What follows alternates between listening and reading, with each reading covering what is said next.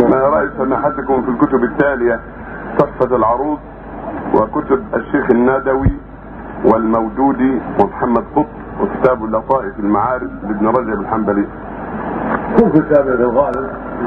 ما عدا كتاب ربنا عز وجل. لا يخلو من شيء لا يخلو من أشياء تنتقد عليه. ويقع فيه بعض الاغلاط وطالب العلم لا يخلو كتاب مطلقا. بل يقبل منه ما وافق الحق. ويترك ما خالف الحق.